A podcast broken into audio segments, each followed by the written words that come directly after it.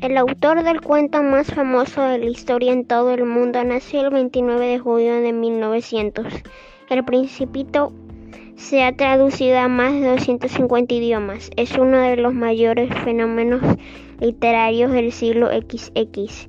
El piloto militar francés volcó e, en este relato decenas de recuerdos y experiencias personales.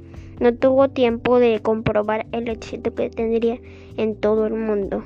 Su cuento, ilustrado por él mismo con dibujos sencillos y trazados con acuarela, falleció el 31 de 1943 en un trágico accidente aéreo.